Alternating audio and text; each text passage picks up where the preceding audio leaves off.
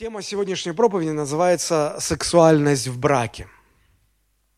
Мы продолжаем говорить о первоначальном замысле Божьем относительно семьи, брака в свете первых двух глав книги «Бытие», которые описывают нам сотворенный Богом мир до того, как в этот мир вошел грех, до того, как люди совершили грехопадение – мы останавливались на мысли о том, что брак – это союз между одним мужчиной и одной женщиной. Помните?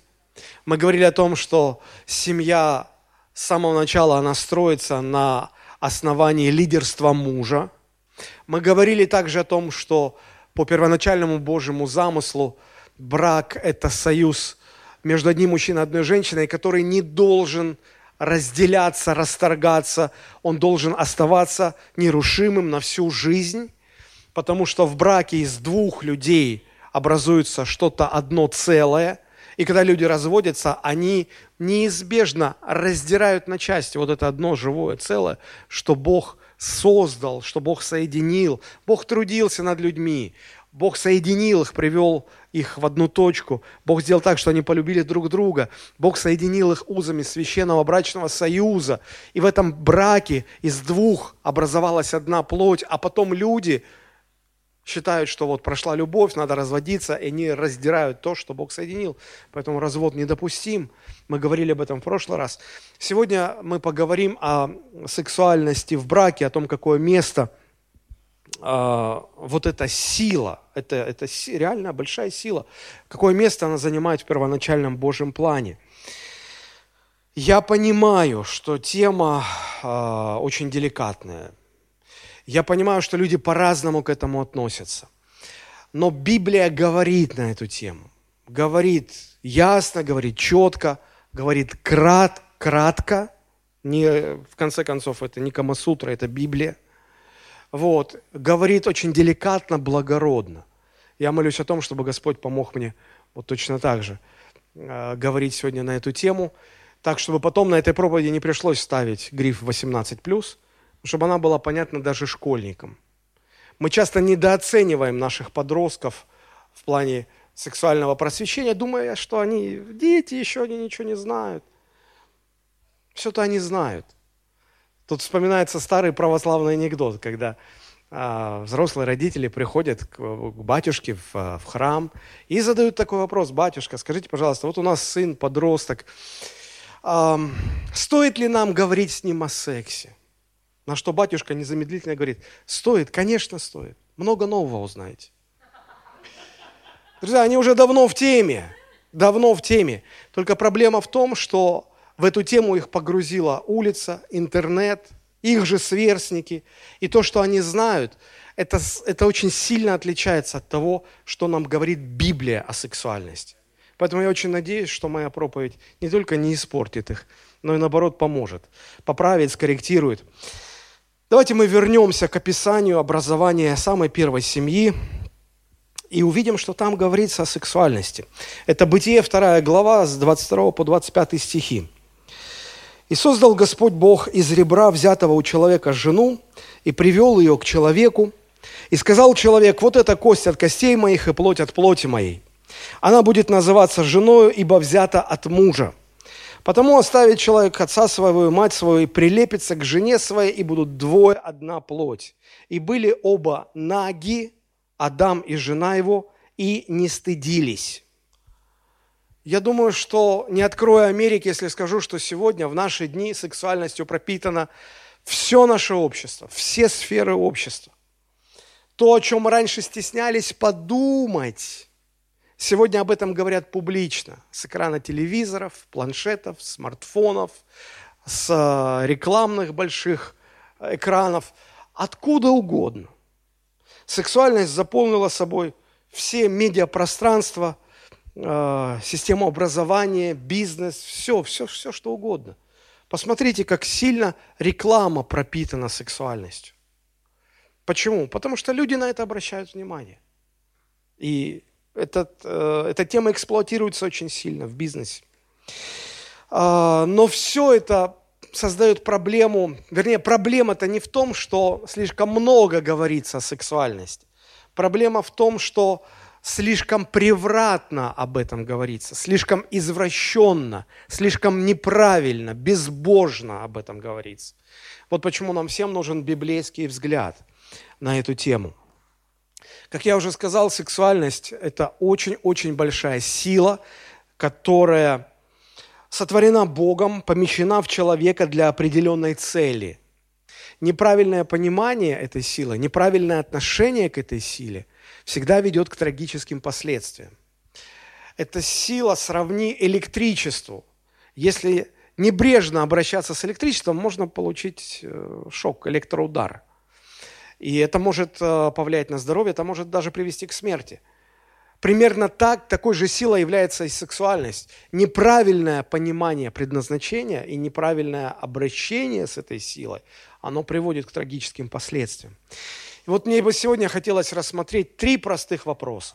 Во-первых, а, каково предназначение сексуальности? Бог, мы говорим, что Бог сотворил сексуальность. Вот для чего Он ее сотворил? Вот для чего? Какой первоначальный замысел? В чем он заключается? Дальше мы поговорим о том, как дьявол и как этот мир извратили созданную Богом сексуальность. Потому что все, что Бог творит, дьявол пытается извращать. И мы поговорим о том, как извратили первоначальное предназначение сексуальности. Ну и в заключении мы поговорим о том, в чем заключается библейское отношение к сексуальности. Как к этому вообще относиться. Давайте начнем с первого, с предназначения сексуальности. Вообще предназначение два. Во-первых, для того, чтобы быть формой наивысшего выражения э, посвящения мужа и жены друг другу, и во-вторых, для того, чтобы э, производить потомство. Это кратко я просто сформулировал два пункта, но давайте мы э, поподробнее о них поговорим. Вообще, Бог сотворил людей очень интересным образом – с одной стороны, каждый человек отличается индивидуальностью. Мы все хотим подчеркнуть а, свою непохожесть на других. Поэтому мы по-разному одеваемся, мы по-разному ведем себя, и каждый хочет как-то выделиться. И вот эта индивидуальность, она нас толкает из общества, чтобы стать на фоне общества, выделиться на фоне общества и как бы показать, вот все такие, а я такой. Это нас как-то выделяет. Плохо это или хорошо, мы сейчас об этом не будем говорить. С другой стороны, Бог сотворил человека нуждающимся в других людях. Мы все нуждаемся в других людях. И это обратно нас как бы толкает в общество, потому что мы сами не проживем, мы сами не сможем ни душевно, ни материально, вообще никак.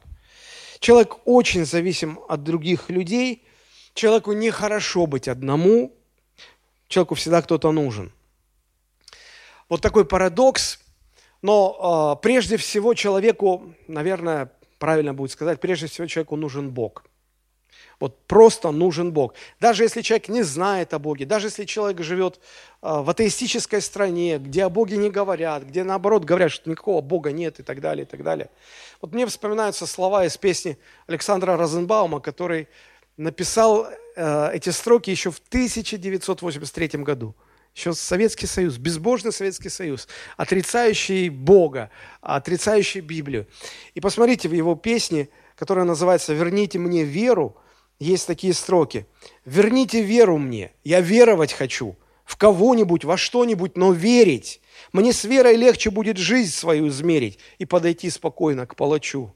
Отдайте Бога мне, отдайте, что вам в том – каким он будет, совершенно безразлично. Верните мне его, возьму в любом обличии. Кому-то надо помолиться перед сном. Казалось бы, чувствуешь вот в этих строках какой-то такой вот отчаянный зов, крик. Верните Бога мне. Смотри, верните Бога мне, возьму в любом обличии. Кому-то же надо помолиться перед сном. Ну, не хватает человеку Бога. Но человеку нужен не только Бог, человеку нужен и человек. И вот Бог сотворил людей так, что они нужны друг другу. И одним из самых, наверное, жестоких наказаний, которым подвергают люди, преступников, заключенных, это когда изолируют человека от общества, когда сажают в одиночную камеру, когда человеку не с кем поговорить.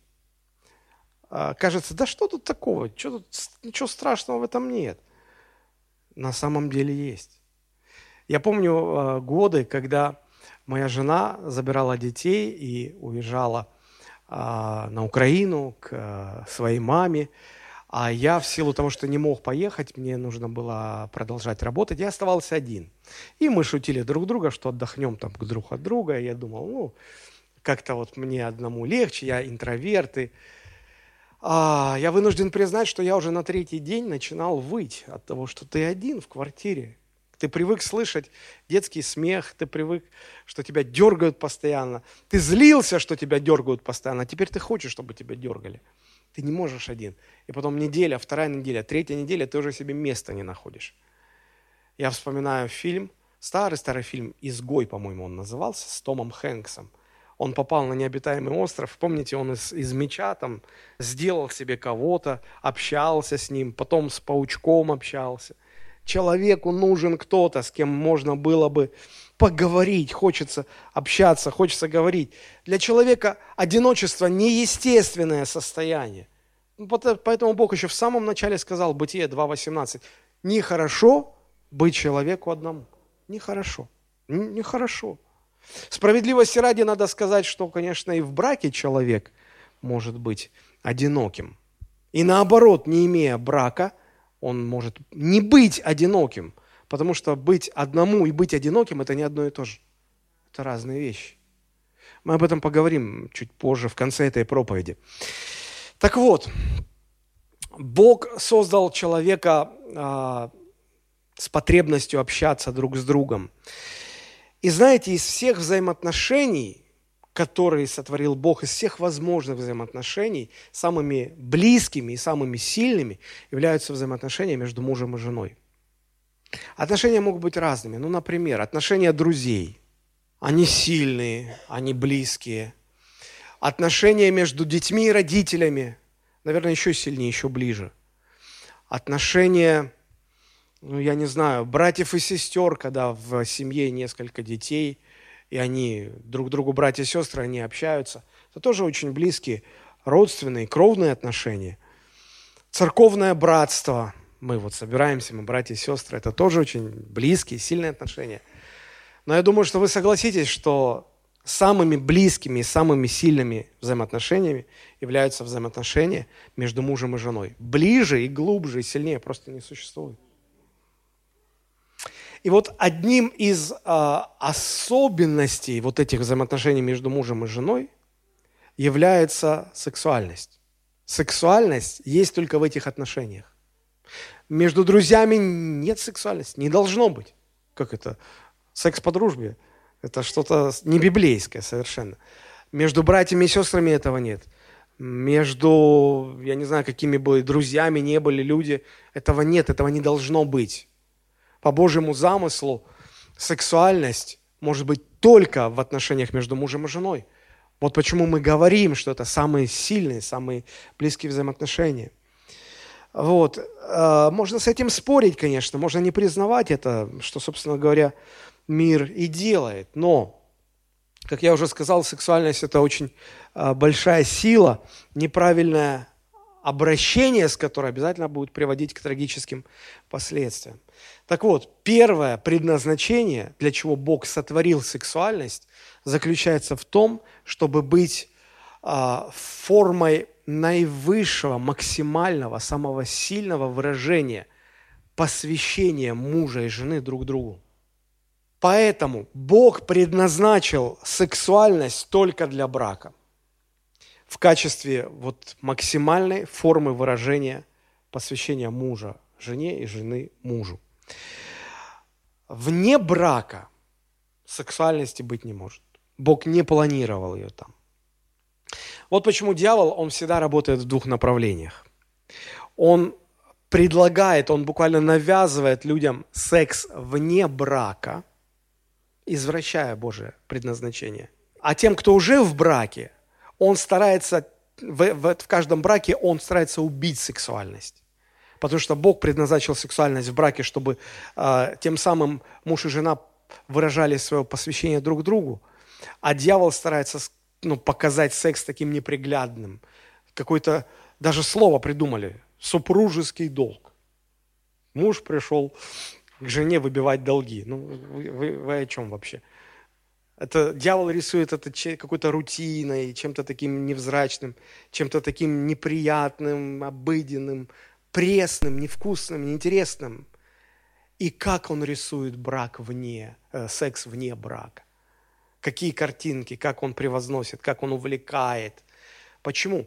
Потому что все, что сотворил Бог для дьявола, это становится цель, но мишень номер один. Цель номер один, чтобы извращать, чтобы это все извращать. Для, для дьявола одинаково хорош и секс без брака, и брак без секса. Давайте обратим внимание на одну интересную деталь. Как интересно Бог сотворил Еву. Он ее сотворил не так, как сотворил Адама. Адама из чего Бог сотворил? Из праха земного. А Еву из чего сотворил? Он взял часть Адама и из части Адама сотворил Еву. Посмотрите, как это описывается. Бытие 2 глава, с 21 по 23 стихи. «И навел Господь Бог на человека крепкий сон, и когда он уснул, взял одно из ребер его и закрыл то место плотью. И создал Господь Бог из ребра, взятого у человека, жену, и привел ее к человеку. И сказал человек, вот эта кость от кости моей, и плоть от плоти моей. Она будет называться женой, ибо взята от мужа. Ибо взята от мужа. Почему Бог так поступил? Почему Бог так сделал? Я думаю, что это сделал Господь специально для того, чтобы когда только Адам увидел Еву, когда только он стал соприкасаться с ней, он тут же почувствовал, что она часть его, потому что взята от него. Люди и это переделали. Люди назвали, знаете, это ощущение чем? Они говорят, ну, мужчины и женщины, они как половинки. Знаете, это мирская вот красивая, может быть, легенда. Вот Бог а, разделил всех людей на половинки. То есть получается, как бы люди неполноценные. Каждый человек – это только 50% от полноценности. А потом Бог, значит, э, сделал так, чтобы люди искали друг друга, каждый находил свою половинку. И когда две половинки встречаются, то образуется одно целое, люди чувствуют, что вот они друг для друга. Два по 50, 100, вот целая семья. Это бред. Это бред, который никакого отношения к Библии не имеет. Бог каждого человека сотворил полноценным, сто процентов. Не два по пятьдесят, один по сто. Вот.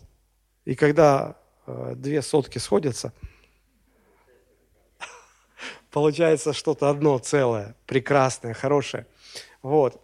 И когда действительно э, Господь соединяет двух людей, они чувствуют, что они ну, что-то родственное друг от друга, что вот они действительно ну, в мире это говорят половинки, на самом деле это не половинки. Они чувствуют эту родственную связь, потому что жена взята от мужа. Бог так сотворил женщин. Жена взята от мужа, поэтому муж чувствует что, что-то родное в своей жене. Вообще-то этот факт имеет огромное теологическое значение, а, каким-то образом или в каком-то смысле указывая на единение между церковью и Христом.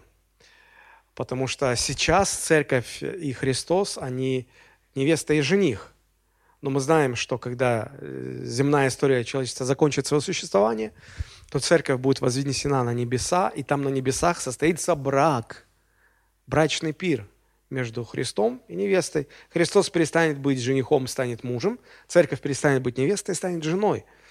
И здесь тоже это такой вот намек, указание на более сильное единство – сегодняшнее единение между мужем и женой, оно лишь указывает на то сильное единение, которое будет между Христом и Церковью в небесах.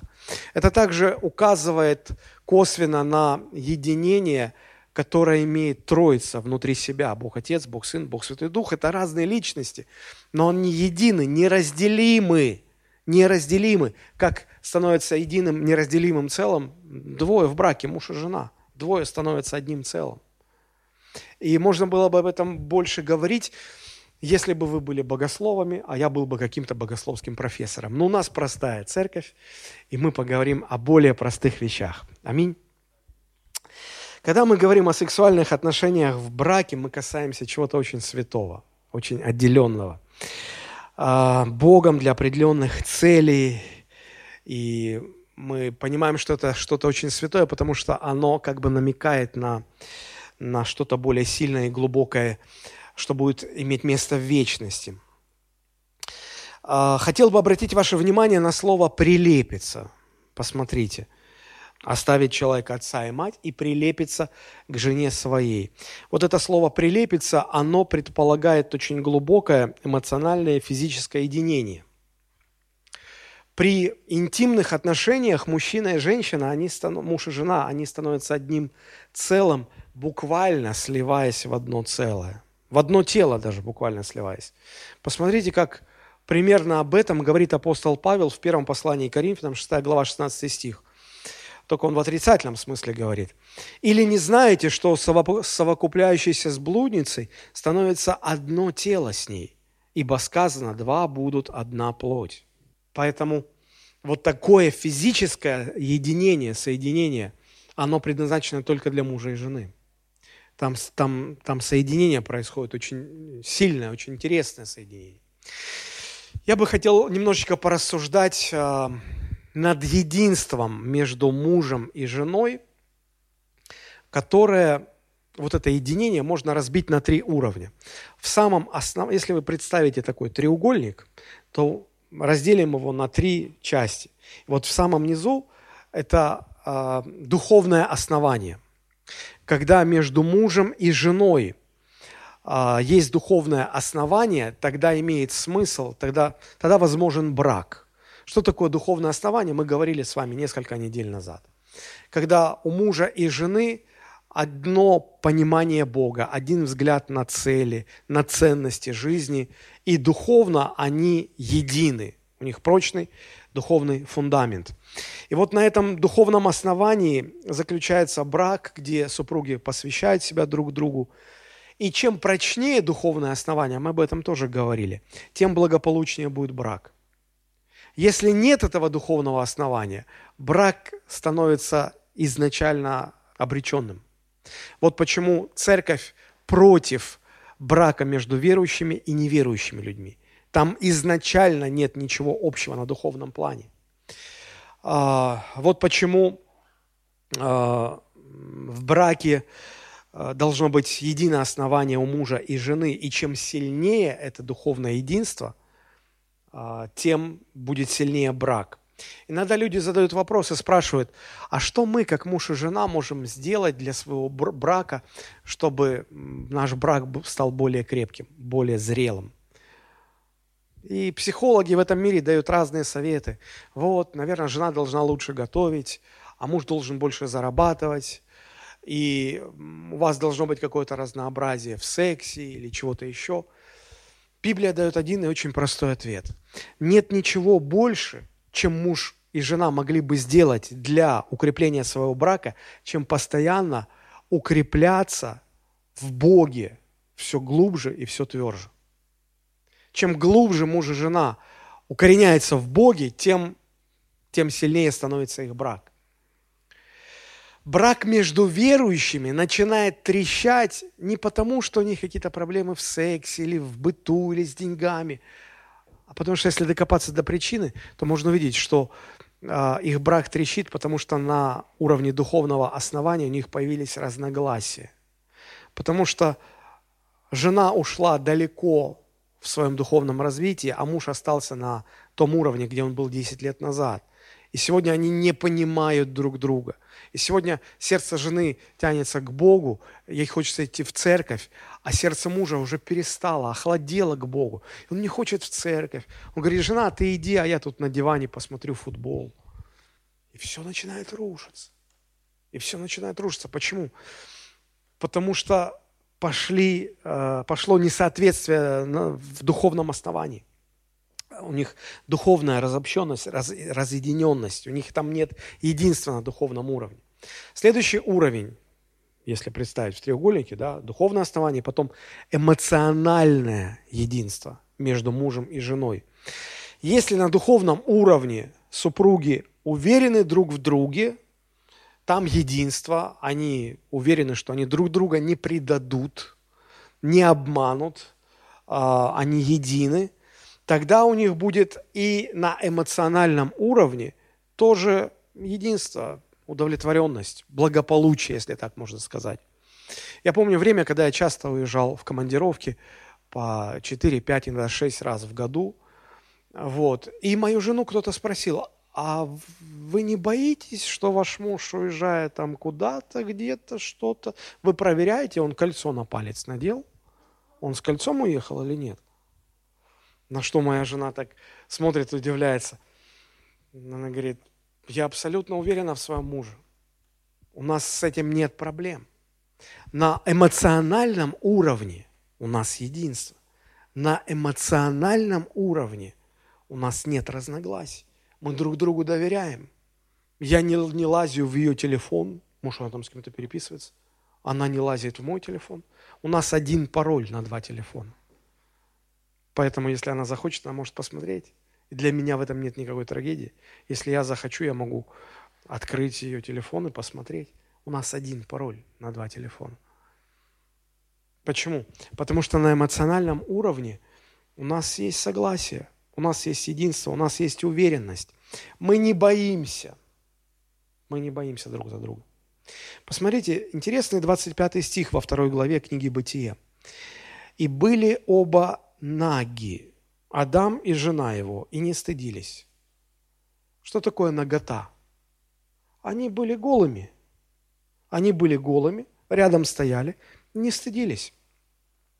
Некоторые богословы утверждают, что до грехопадения их наготу покрывала Божья слава.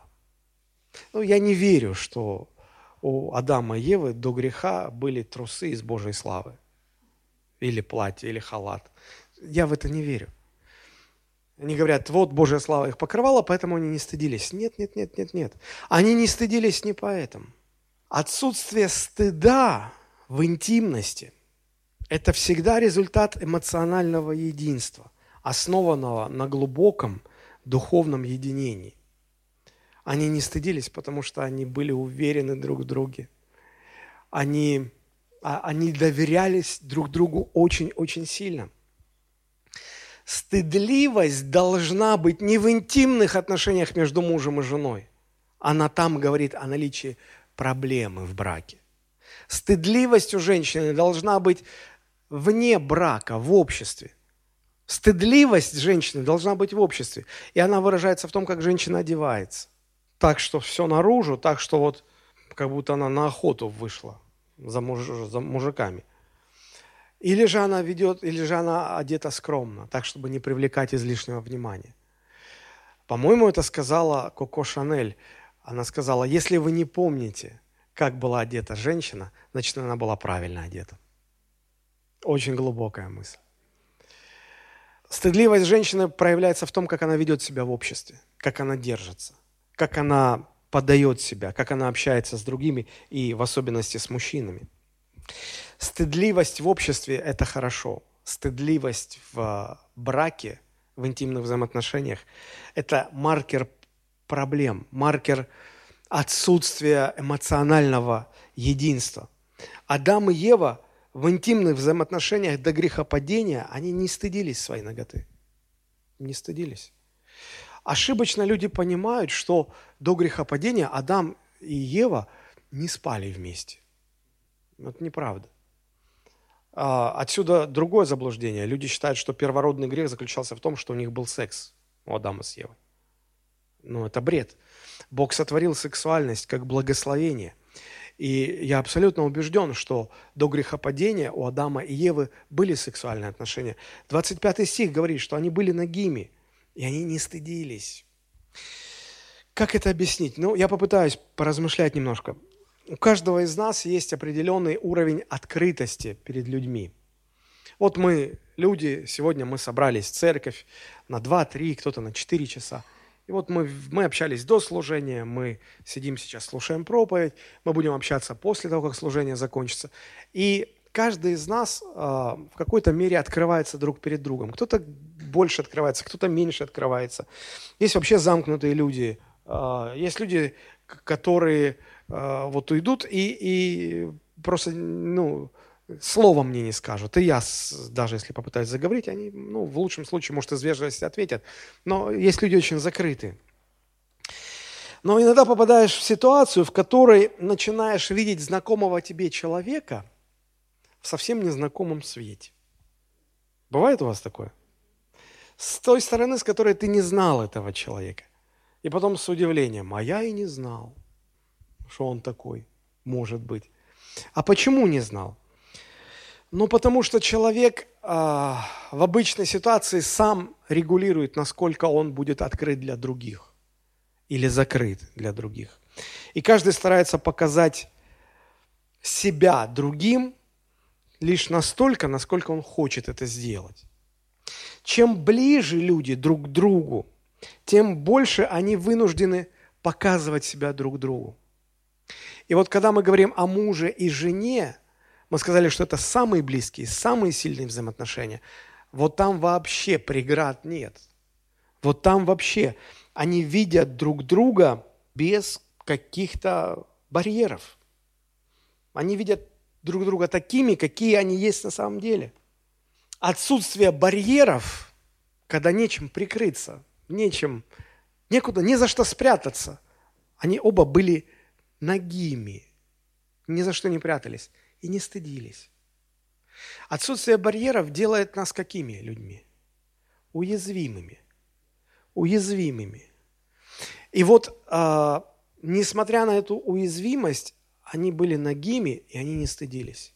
И они не боялись друг друга, что один сделает другому больно, что один над другим посмеется, что один предаст другого, что один как-то поведет себя нехорошо.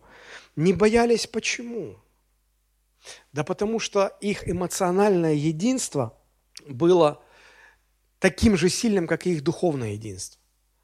Потому что между ними царила атмосфера любви, которая все покрывает. Атмосфера принятия, атмосфера гармонии, свобода на эмоциональном уровне. Настолько уверенность друг в друге, что не было нужды прятаться, бояться, что вот эту открытость и эту уязвимость твой муж или твоя жена, они обратят против тебя. Знаете, когда я стал пастором, самое первое, с чем я столкнулся, вы не поверите. Самое первое, с чем я столкнулся, было следующее. Я думал так, что если я пастор, я должен служить людям, значит, я должен максимально открыться людям что я должен быть душа на распашку. И когда я таким образом открывался перед людьми, я очень быстро обнаружил, что такая открытость делает тебя очень уязвимым. И как говорил наш комбат в армии, есть очень много желающих потоптаться солдатским пыльным сапогом по твоему сердцу. Очень много желающих. И я помню, как мне было очень больно. Я помню, как я мучился, пока не понял одну простую истину. Я долго молился, я искал Господа. Я спрашивал, Господь, почему так? Я же так совсем закроюсь, я же так совсем перест... Я, я не смогу так служить людям. Ну, как? Я, я душу им отдаю, они плюют туда. Я сердце отдаю, а, а меня предают. Я очень уязвимым становлюсь. Тогда мне надо закрыться. А как я закрытый буду служить людям? Я не мог найти ответа. И, и однажды я прочитал в Евангелии одно место, когда Господь дает наставление своим ученикам, первый раз посылая их на служение. Знаете, первое, самое первое наставление, которое дает Иисус своим ученикам, отправляя их на служение. Как оно звучит? Кто вспомнит? Да я знаю, что ты знаешь. Он сказал, самое первое, он не сказал, «Э, молитесь сильно или проповедуйте слово, или проповедуйте Евангелие, или исцеляйте больных. Нет. Первое, что он сказал, остерегайтесь же людей. Остерегайтесь же людей, ибо я посылаю вас, как овец, среди волков. Так устроен мир. Мы иногда в общении с человеком, ну, наверняка вы это переживали, вы общаетесь с каким-то человеком, и вдруг вы чувствуете, что человек от вас закрылся. Вот он раз как закрылся, и все. Знаете почему? Потому что он как-то почувствовал с вашей стороны угрозу и стал бояться, что вы сделаете ему больно. Если вы его спросите, ты боишься, что я сделаю тебе больно? Он никогда в этом не признается, но он боится. Никогда не признается, но он будет бояться. Он действительно боится, что вы причините ему боль. неосторожным словом, невнимательным поступком, каким-то брошенным укором. Для вас это может ничего не значит, а, а человека это может ранить. И люди закрываются. И так мало искренности сегодня. И так мало взаимности сегодня. Но это в обществе, это среди людей в разных взаимоотношениях. Но когда мы говорим об отношениях между мужем и женой, мы понимаем, что на эмоциональном уровне там должна быть такая открытость, такое единство, что даже когда ты полностью обнажен, полностью уязвим, там нет барьеров, там нет границ, но там нет страха, и там нет желания закрыться, и там нет стыда, и там нет опасения, что тебя предадут. Вот почему они были нагими и не стыдились, потому что у них было единение на эмоциональном уровне, а оно было в силу того, что у них было единство на духовном уровне. Следующий уровень внизу – духовное основание, дальше эмоциональное основание, и вот третий, последний уровень – это физическая близость физическая близость или сексуальное единение, оно может рождаться только из эмоционального единения, которое, в свою очередь, рождается только из духовного единения. Как мир сегодня представляет секс, мы все видим и мы все знаем. Ощущение такое, что дьявол взял секс и разлил его сверху на людей, так что сексом сегодня пропитано все общество. Вот сверху так бабах, и все испачкалось. Как Библия представляет секс? Здесь другое отношение. Как будто секс сводится к одной узкой точке там вот наверху. И он возможен только в браке. На основании духовного, эмоционального единения. Духовное единение дает уверенность и безопасность в том, что мы принадлежим друг другу, и мы посвящены друг другу, мы посвящены одним целям, одним ценностям. Это приводит к эмоциональному единству, и сердце мужа и жены, наполненное любовью, гармонией, доверием друг другу, радостью, свободой. И только из этого эмоционального единения потом рождается настоящая, правильная и святая интимная близость. Поэтому мы говорим, что э, сексуальный акт между мужем и женой – это точка кульминации единения двух личностей. Телесное единение задумано Богом как результат единения духовного и эмоционального. Вот такое ощущение, как будто Бог заложил в человека сексуальную потребность, силу. Это огромная сила, когда в молодых людях гормоны бурлят, и, им хочется, да. И вот а, эта сила должна быть направлена не на то, чтобы безудержно менять партнеров, а она должна быть направлена на то, чтобы кропотливо и целенаправленно строить отношения, которые приведут к браку, и потом строить брак, в котором будет и духовное основание, и эмоциональное единение, чтобы это все привело вот к этой точке.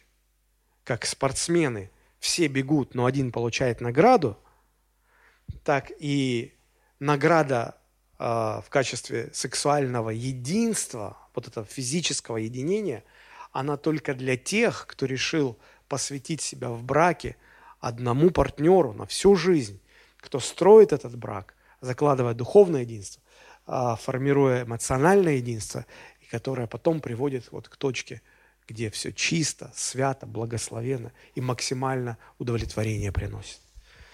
К великому сожалению, сегодня все это очень сильно извращено. И мы поговорим сейчас о том, как мир извратил секс, сексуальность. Но перед этим буквально пару слов о втором предназначении сексуальности. Оно заключается в том, чтобы люди могли воспроизводить потомство. Первое э, поручение, которое Бог дает первой семье, когда сотворил мужчину и женщину, и они соединились узами а, брака, первое, что им Бог говорит делать, это что? съездите в свадебное путешествие. Проведите хорошо медовый месяц. Нет. Первое, что Бог говорит, плодитесь и размножайтесь. Бытие 1 глава, 27-28 стих. «И благословил их Бог, и сказал им Бог, плодитесь, размножайтесь и наполняйте землю». То есть Бог запланировал много-много людей иметь на земле, но сотворил лично первых двух. Остальных людей Бог задумал, что они будут э, появляться по мере того, как люди будут воспроизводить потомство. Мы понимаем, что люди без Бога не могут завести детей. Иногда это получается просто так, а иногда ты хотел бы, я знаю много семей, которые очень хотели бы, но у них не получается. Бог не дает или, или что? Без Бога, да, действительно, ты не можешь. Это с одной стороны, но с другой стороны и Бог без людей не может воспроизвести э, человечество. И Бог тоже без людей не может воспроизводить новых людей. Поэтому Бог создал э, в людях сильное сексуальное желание. И оно одно из самых сильных среди всех желаний, которые есть в человеке. Без секса новые люди не появляются. А Бог поместил секс только в брак. Для чего? Все очень просто, чтобы вне брака дети не рождались. Бог не хочет, чтобы дети рождались вне брака. Бог спроектировал секс как наивысшую форму выражения внутреннего единства между мужем и женой, чтобы секс наступал в результате того, что муж и жена, даже будучи наги, не стесняются друг друга, доверяют друг другу, у них гармония, любовь, взаимоотношения, там нет страха. И вот в этой атмосфере они соединяются – физически. И в результате этого рождаются дети. И в какой атмосфере тогда эти дети рождаются? В атмосфере абсолютной любви, доверия друг другу, где папа не орет на маму, не использует ее, где мама не пилит мозги папе, где нет безумия всего, которое творится в современных семьях, живущих без Бога. Когда в этой атмосфере рождаются дети и потом вырастают – они вырастают в каких-то преступников, насильников, неудачников. И вот почему у психологов сегодня столько работы. И основной метод психологии – регрессия. Они лезут в прошлое, а что у вас было в детстве, а вот в детстве у вас было вот это, вот это, отсюда у вас все проблемы. Ну, это и хлеб. Вот почему Бог поместил секс в брак, чтобы в браке рождались дети в определенной атмосфере атмосфере максимально благоприятной, чтобы из детей потом вырастали благополучные взрослые. Секс – удивительнейшее Божие изобретение. Его, конечно, опошлили, извратили, выпачкали в грязи, но это уникальное Божие изобретение.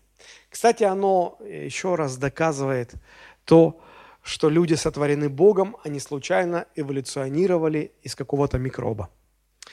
Потому что, смотрите, для успешного продолжения рода человеческого нужны сразу, одновременно, два половозрелых, ну, один половозрелый мужчина и одна половозрелая женщина. То есть тогда они смогут вступить в интимную связь, и у них будет потомство. А о чем говорит эволюция? Эволюция говорит, что из одного микробика на протяжении миллионов лет – образовывались, совершенствовались путем селекционного отбора, выживает сильнейший.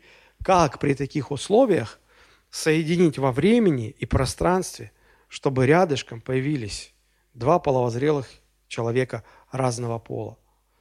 Может быть, сначала появился, если все произошло в результате эволюции, сначала появляется половозрелый мужчина, а никак не получается половозрелая женщина, потому что что-то там не сходится, какие-то факторы. И, и женщина половозрелая появляется только через 30 миллионов лет. Мужик ждать не будет, он помрет. И наоборот, они просто не встретятся во времени и в пространстве, если все произошло через эволюцию. Но Бог сотворил половозрелого Адама, половозрелую Еву, соединил их вместе, и отсюда произошел весь род человеческий. Это еще раз, лишний раз доказывает, что люди сотворены Богом, они появились из микробов. Ой, хорошо, мы переходим ко второму разделу. Как этот мир, как дьявол извратили сексуальность. Я уже сказал, что все, что, все, что творит Бог, дьявол старается это извратить. Очень много разных извращений, конечно, мы не будем обо всех говорить. Я хочу поговорить о трех принципиальных. Во-первых, о, о том, что дьявол предлагает людям сексуальную свободу, которая потом неизбежно, неизбежно ведет в сексуальное рабство, и которая потом обязательно приводит к тому, что человек начинает поклоняться сексу. Это уже культ секса получается. А, в чем опасность сексуальной свободы? Давайте немножечко об этом. В чем опасность сексуальной свободы? Мир много сегодня об этом говорит, и причем говорит интересно. Он называет сексуальную свободу а, чуть ли не главным достижением прогресса, чуть ли не важнейшим завоеванием. Помните, как в советское время, если кто помнит? Вот. Важнейшие завоевания социализма – это равенство между мужчиной и женщиной, восьмичасовой рабочий день, право на отпуск. Так вот, сегодня говорят, важнейшее достижение демократии и прогресса в области человеческих прав – это сексуальная свобода. Мы, наконец-то, освободили сексуальность от всяких предрассудков, от догматизма, от религиозных ограничений. Мы от всего сексуальность освободили, и вот у нас теперь свобода секса. Даже некоторые верующие поддаются вот этому давлению и начинают постепенно уходить с библейских позиций, отдавая предпочтение мирскому взгляду на сексуальность. Но Библия предупреждает нас об опасности сексуальной свободы. Еще раз подчеркну, что по терминам сексуальная свобода люди понимают, что они сексуальность освободили от того предназначения, которое Бог этой сексуальности дал. И люди решили сами дать э, свое предназначение но надо ли говорить, что все это ведет к катастрофе? В кино сексуальная свобода представляется весьма привлекательной, весьма привлекательной. Смотрите фильм, и там художественными средствами, драматургией рисуется такая любовь, такая любовь, такая, такая любовь. Жить друг без друга не могут. Единственное, что это мужик с мужиком любят друг друга. Какая жалость. А такая любовь. Или же даже мужчина с женщиной. Но вдруг выясняется, что у нее есть муж, у него есть жена, и что-то у них с браком не получилось ни там, ни там, а вот они наконец встретили друг друга, и вот это настоящая любовь, они так полюбили друг друга, и весь мир им противится, и священники, и церковь противятся, и родственники противятся, и все противятся, а у них это такая нежность, это такая любовь, и все так, и, и все уже женщины под конец фильма всхлипывают, я, извините, не ту эмоцию показал, всхлипывают, рыдают, голос сел, есть свои издержки. И плачут, плачут, так им жалко, такая любовь, такая любовь, какая любовь. Хочется сказать цитаты из нашей «Любовь и голуби». Какая такая любовь? Вы чего, люди? Это же, это же попытка, я не знаю, сделать романтичный, романтичным грех и опорочить то святое, что Бог создал. Я смотрел недавно один фильм, в котором два очень известных в Америке человека, которые а, регулярно выступают публично, делятся историей своего успеха. Они встретились, грустные такие. И один другого спрашивает, ты же добился такого успеха в обществе, в бизнесе, тебя все знают, ты каждый день общаешься с многомиллионной аудиторией, рассказываешь им историю успеха. Что ты в таком подавленном состоянии? И он сказал такие слова, Америка хочет слышать только истории успеха. И эти люди не хотят слышать ничего другого. Поэтому то, какой ценой мне достался этот успех, я предпочитаю об этом не говорить. Вот так же сегодня современное общество, оно пытается показывать всю привлекательность сексуальности вне брака, как будто это что-то хорошее, но умалчивает о последствиях которым приводит такое отношение к сексуальности. А вот Библия не умалчивает. А вот Библия конкретно и очень сильно об этом предупреждает. Посмотрите, притчи 5 глава с 1 по 5 стихи. Написано, «Сын мой, внимай мудрости моей и преклони ухо твое к разуму моему, чтобы соблюсти рассудительность и чтобы уста твои сохраняли знания, ибо мед источают уста чужой жены, мягче елея речью». Посмотрите, как описывается интимная близость вне брака. Мед источает уста. Ты, ты целуешь, и там мед. Ты слышишь, как она говорит, и мягче или речью. И там столько, ты там такие нотки слышишь, такие обертона, и все, и мужик поплыл, поплыл, поплыл. Там столько сексуальности в голосе. Но Мир ставит точку, а Библия продолжает. Он говорит, но последствия от нее горьки, как полынь, остры, как меч обоюдоострый. Ноги ее не сходят к смерти, стопы ее достигают преисподней. Сексуальная свобода выглядит очень привлекательной. Мед, елей, но последствия очень горькие. В этом трагизм сексуальности. Сексуальность вне брака обещает много, но дает на копейку. Ты всегда разочаровываешься. И потом расплачиваться за все это приходится всю жизнь. Вот почему Писание повелевает в этой же пятой главе притчи, 8-9 стих, «Держи дальше от нее путь твой, и не подходи близко к дверям ее, чтобы здоровье твоего не отдать другим и лет твоих мучителю». У меня в детстве было много разных конструкторов. Самым любимым занятием для меня было что-то разбирать и потом собирать. Ну, с этим было уже тяжелее – в основном у меня получалось разбирать. Мама притащит с работы старый списанный телефон. Я вооружаюсь отверткой, плоскогубцами и всегда молотком, ибо то, что не поддается первым двум инструментам, всегда решается с помощью третьего. И я разбирал этот телефон на запчасти, потом собирал. Конечно, всегда оставалась масса деталей, непонятно зачем, откуда-то появившихся. Но так или иначе. У меня был, был еще был целый набор магнитов – и я вот э, обратил внимание, что вот когда магнит, два магнита лежат далеко друг от друга, они друг на друга не влияют. Но если начинаешь их приближать друг к другу, то уже чувствуешь, как в руке они липнут друг к другу, да? И потом, когда ты их еще ближе продвигаешь, хотя между ними остается пространство, но ты уже не можешь их удержать, и они так, и они прилипли друг к другу.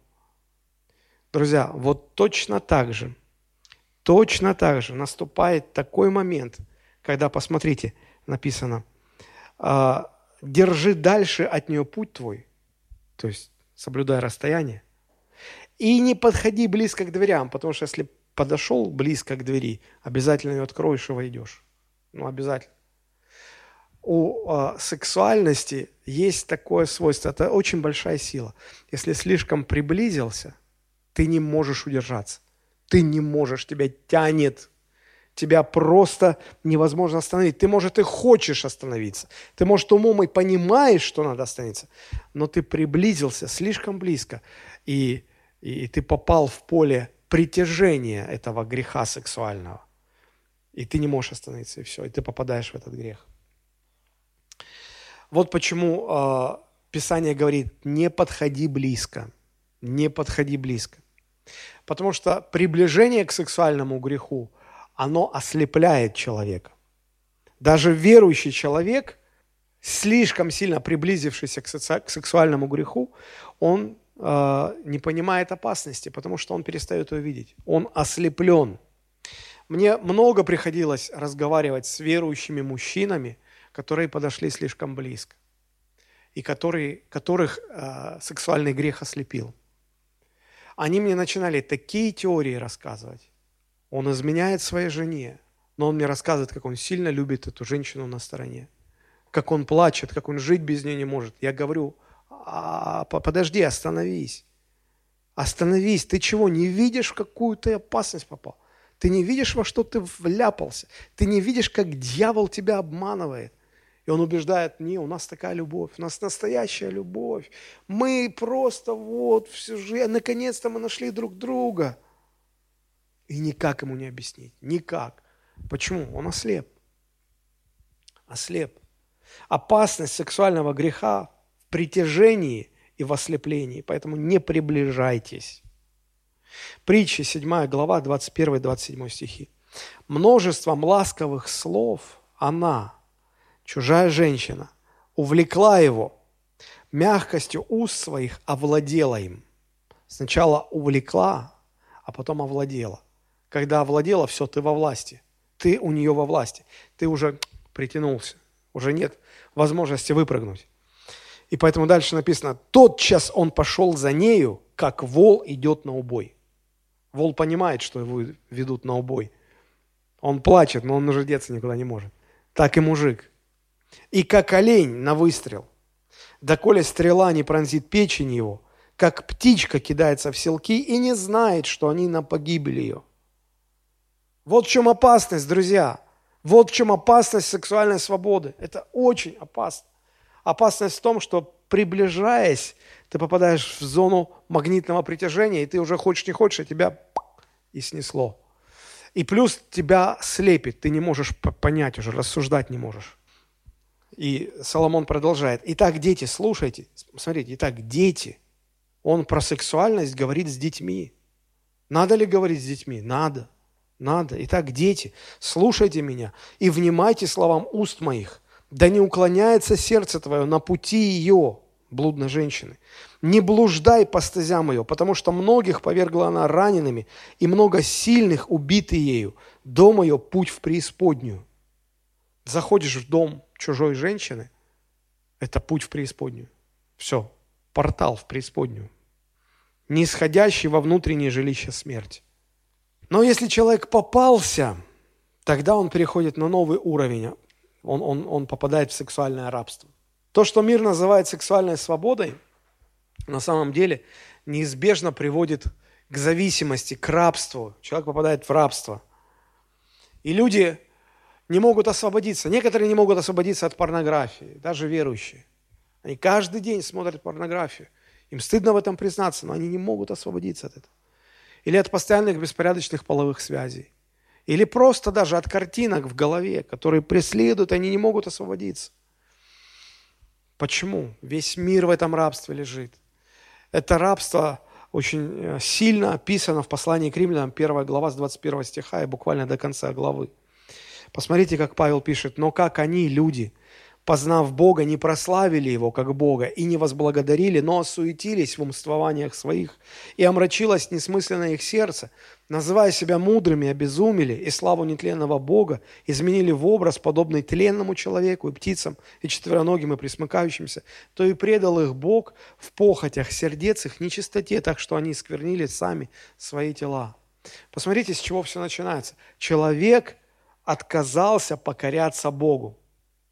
Бог говорит, должно быть так и так и так в жизни. А человек говорит, а я отказываюсь. К чему это приводит этот отказ? Посмотрите. Омрачилось несмысленное их сердце. То есть это ослепило людей.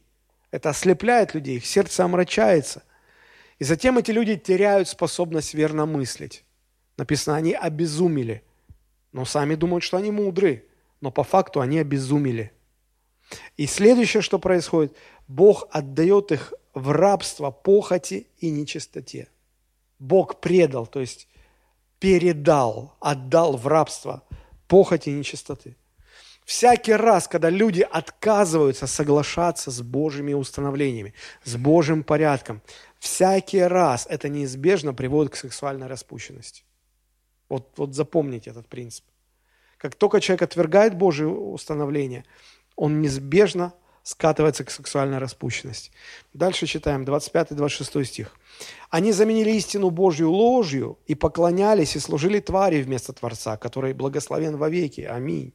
Потому предал их Бог постыдным страстям. Женщины их заменили естественное употребление противоестественным». Смотрите, Бог отдает людей в рабство постыдным страстям. Выше в рабство чему Он отдал людей?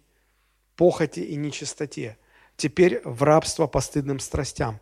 Ну и когда мы читаем 27-28 стихи, смотрим. Подобные мужчины, оставив естественное употребление женского пола, разжигались походью друг на друга, мужчины на мужчинах, делая срам и получая в самих себе должное возмездие за свое заблуждение. И как они не заботились иметь Бога в разуме, то предал их Бог превратному уму делать непотребство. Смотрите, Бог отдает человека в рабство похоти и нечистоте, затем в рабство постыдных страстей – и в конце концов в рабство превратному уму. И человек попадает в сексуальное рабство. Вот почему рабство сексуального греха неизбежно. Как только человек соглашается с сексуальной свободой и принимает ее, он попадает в рабство греху.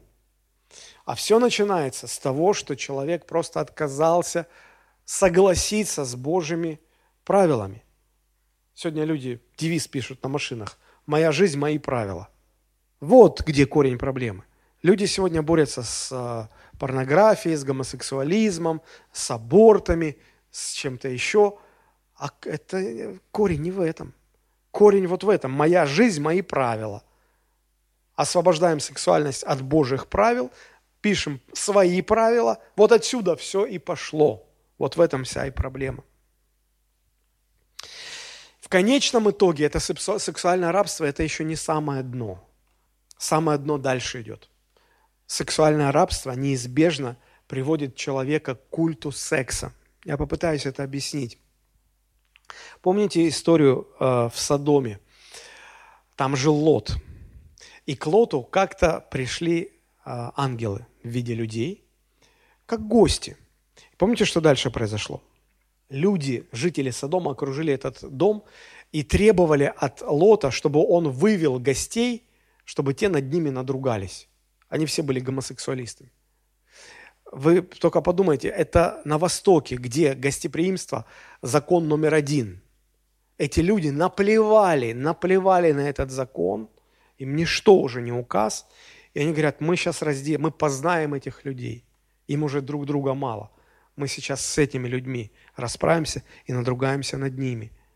Разве это уже не культ? Разве это уже не поклонение своим извращениям?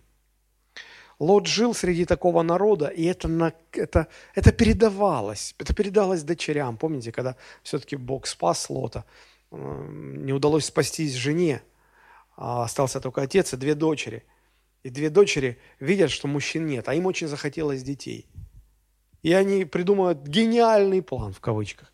Они говорят, давай мы напоим нашего отца, а потом сегодня я лягу с ним и забеременю от него, а завтра ты. То есть, смотрите, а им было плевать, что Бог это запрещает, что Бог против таких вещей. Они, ну, они хотели достигнуть своих целей, и они шли на любые запреты. Это тогда еще, это не сейчас, когда. Даже сейчас это выглядит как-то ненормально. А тогда вообще было немыслимо. То есть люди, если они не поклоняются Богу, они начинают поклоняться какой-то извращенной сексуальности. Другой пример. Помните, Израиль вышел из Египта. Бог заключил с ними завет. И Бог повелел Моисею подняться в, на гору, и там 40 дней э, Моисей разговаривал с Богом. А за это время народ подумал, что Моисей в горах заблудился, пропал, все, они остались одни. И народ говорит Аарону, а сделай-ка нам золотого тельца. Они собрали золото, Аарон был малодушным человеком, он сделал золотого тельца, и вот люди стали поклоняться этому золотому тельцу. И посмотрите, как это описано. Это исход 32 глава, 3-6 стих. И весь народ вынул золотые серьги из ушей своих и принесли к Аарону. Вот нет проблем с пожертвованиями, когда вот на идолов собирать. Вот тут нет проблем. Они столько золота принесли, что огромного литого, не то, что он пустой был внутри, он литой был, он вылитый был. Внутри золотой телец, в натуральную величину. Он взял их из рук их и сделал из них литого тельца и обделал его резцом. И сказали они, вот Бог твой Израиль, который вывел тебя из земли египетской. Что у них с головой-то? Увидев это, Аарон поставил перед ними жертвенник и провозгласил Аарон, уже Аарон провозгласил, завтра праздник Господу. Теперь они этого золотого тельца называют Господом. На другой день они встали рано и принесли все сожжения, и привели жертвы мирные, и сел народ есть и пить, а после встал играть. Это не то, что они в догонялке стали играть. Если вы посмотрите оригинальный еврейский текст, вот это слово «играть», оно указывает на сексуальные игры, которые были очень распространенным явлением в Египте. То есть они гонялись друг за другом, каждый поймал кого хотел, и прям вот на людях они совокуплялись. Каждый, кто с кем хотел. Мужик с мужиком, женщина с женщиной, мужчина с женщиной. Вот такие игры у них были. Это была распространенная практика в Египте, э, поклонялись вот, э, вот этим вещам. И поэтому Господь поторопил Моисея и сказал, Моисей, спустись, они там такое творят, что нужно что-то уже исправлять. Я хочу сказать вам, что любой языческий культ всегда будет иметь какие-то элементы сексуального извращения в своих ритуалах поклонения. Всегда. Любую возьмите языческий культ. Колдовство всегда связано с сексуальной извращенностью. Всегда. Всегда. Я много знаю, чего смогу сказать, но я обещал, что не было 18+. Извращенная сексуальность и различные культы поклонения чему угодно, кроме Бога, они всегда между собой связаны. И, и порядок здесь такой. Сначала человек соглашается с сексуальной свободой, потом она ведет его в сексуальное рабство. И следующий шаг, потом уже через сексуальную извращенность человек вовлечен в поклонение бесам и демонам. Конечно, они там не приходят с рогами и копытами, чтобы людей не спугнуть. Но фактически с помощью сексуальных извращений люди начинают поклоняться демонам. Еще раз повторю, шаги деградации. Человек признает сексуальную свободу, она ведет его к сексуальным грехам. Сексуальные грехи повергают его в сексуальное рабство, где начинаются уже сексуальные извращения. Уже, уже старое не удовлетворяет, уже хочется каких-то новшеств. Сексуальное рабство рано или поздно приводит человека к тому, что он через свои сексуальные извращения начинает поклоняться бесам и демонам. В конце э, 19-го, начале 20 века – Жил такой товарищ Зигмунд Фрейд, по-немецки Фройд. Да, помните, какую теорию он развил? Он сказал, оказывается, люди, все ваши проблемы из-за того, что все ваши внутренние сексуальные желания придавлены. Из этой придавленности у вас проблемы. Дайте волю своим внутренним скрытым сексуальным желаниям, все проблемы исчезнут. Но в середине прошлого века дали. Что, проблем стало меньше? больше. Поэтому все это, конечно, льет воду на не Божью мельницу. Ну и мы подходим к заключению. Последнее. Мы поговорили о предназначении сексуальности, о том, как мир извращает сексуальность. И вот эти три ступеньки. Сексуальная свобода, сексуальное рабство. И э, когда уже через сексуальное извращение человек поклоняется дьяволу, фактически дьяволу, языческим культам. Третье а, в заключении – каким должно быть, ну, каким должно быть наше отношение к сексуальности с точки зрения Библии или библейское отношение к сексуальности. Но, во-первых, как я уже сказал, сексуальность предназначена быть только в браке. Только в браке. Нужно помнить, что сексуальность – это особый инструмент, который Бог предназначил только для мужа и жены. И место сексуальности только в браке. Евреям, послание к евреям, 13 глава, 4 стих написано, «Брак у всех да будет честен, и ложа непорочна». Честный брак, непорочная ложа, не спать с кем попало, не менять партнеров.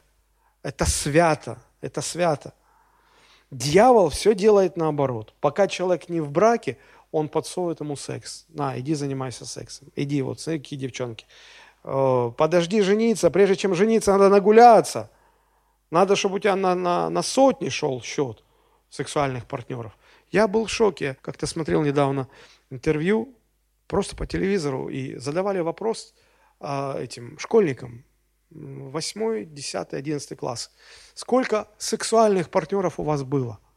И а, самый распространенный ответ, ой, не помню, ну, 10, 20. Я просто был в шоке. Почему? Потому что дьявол предлагает, пожалуйста, пожалуйста, в брак вступишь, там уже не до секса будет. Там супружеский долг, там пресно, все интересно. Вот пока не женился, давай, вперед, давай. Вот такое давление переживают люди молодые. Потому что дьяволу нужен секс без брака. Потом, когда люди становятся мужем и женой, он начинает делать все, чтобы у них отнять у них секс, чтобы они не хотели заниматься сексом, чтобы это стало для них рутиной, обязанностью и чем-то грязным, пошлым и, и неприятным. Брак у всех да будет честен, ложа непорочна. Блудников же и прелюбодеев судит Бог. Кто такие блудники? Это те, кто не женат, кто не замужем, но они спят со всеми подряд. Это блудники. Смотрите, не перепутайте кто блудники, кто прелюбодеи. Прелюбодеи – это те, кто женат или замужем, но они ходят налево. То есть, кто в браке и изменяет, они прелюбодеи. Кто блудники – это кто не в браке и спит со всеми, с кем хочет. Так вот, блудников и прелюбодеев судит Бог. Страшно впасть в руки Бога живого. Поэтому, ну, берегитесь, если что вдруг. Ну, это не к нам, я надеюсь. Так, если кто-то услышит сейчас в записи – вот, это страшно. А, э, это первый момент, самый важный. Следующий момент. Человек, вот в соответствии с Божьим Словом, человек может быть полноценным и без секса. Мир убеждает в обратном. О, ты неполноценный, если ты не попробовал. Вот, полнота человека раскрывается в сексе. Брехня, ложь. Потому что полнота человека раскроется, когда он будет на небесах в общении с Господом, а там вообще секса не будет. Как же ваша теория, что полнота человека в сексе раскрывается? Там настолько близкое единение будет, что секс вообще не, не, не ну, то есть он там не нужен, он ни в какое сравнение не идет. Абсолютно. Иисус сказал, там не будут жениться и замуж выходить. В вечности не будет секса, но там человек раскроется во всей своей полноте. Поэтому секс не делает человека полноценным. Человек, человек может быть полноценным и без брака, и без секса. Поэтому не позволяйте миру одурачить вас. А, как говорит апостол Павел, если не можете удерживаться, вступайте в брак. Почините себя Божьим законом относительно брака. Вот. Но есть люди, кому Бог дает такое призвание быть, э, быть одному. Ну, например, апостол Павел. Он не был в браке, он не имел сексуальных отношений. Он посвятил всю свою жизнь э, служению Богу. Сам Христос не имел семьи, не имел сексуальных отношений. Он, его можно назвать неполноценным. Вы что?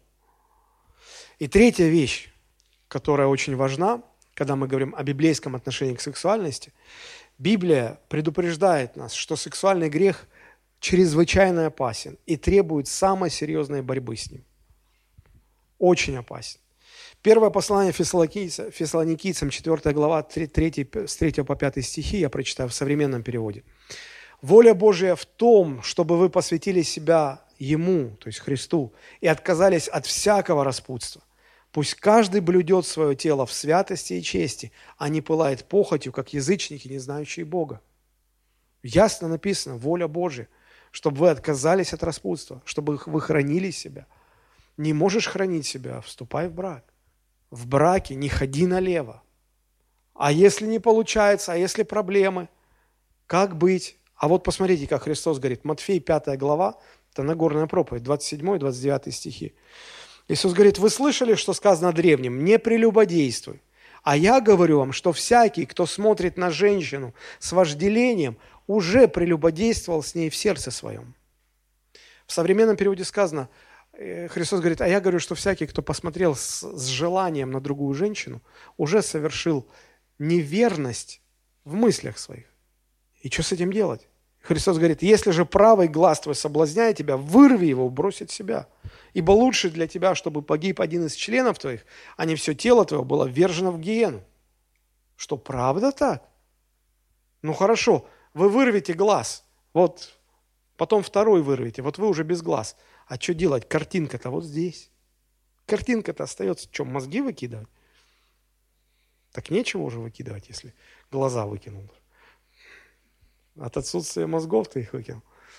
То есть, ну, надо понимать, что Христос так говорит не буквально. Он таким образом показывает, что очень серьезно нужно бороться с этими вещами. Чрезвычайно серьезно.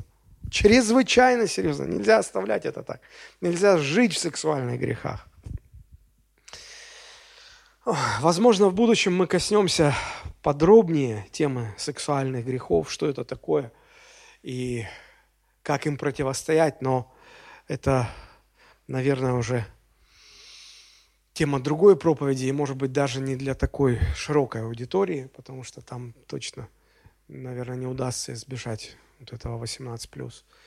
Но, так или иначе, сегодня мы рассмотрели в целом в, в свете первых двух глав книги «Бытие», каково отношение э, к сексуальности Бог заложил, что сексуальность должна быть только в браке.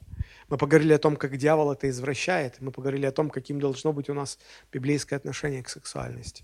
Пусть это э, заставит нас ну, более серьезно, самостоятельно изучить, продолжить изучить эту тему. Вот. А сейчас я предлагаю нам подняться и помолиться. Помолиться за тех...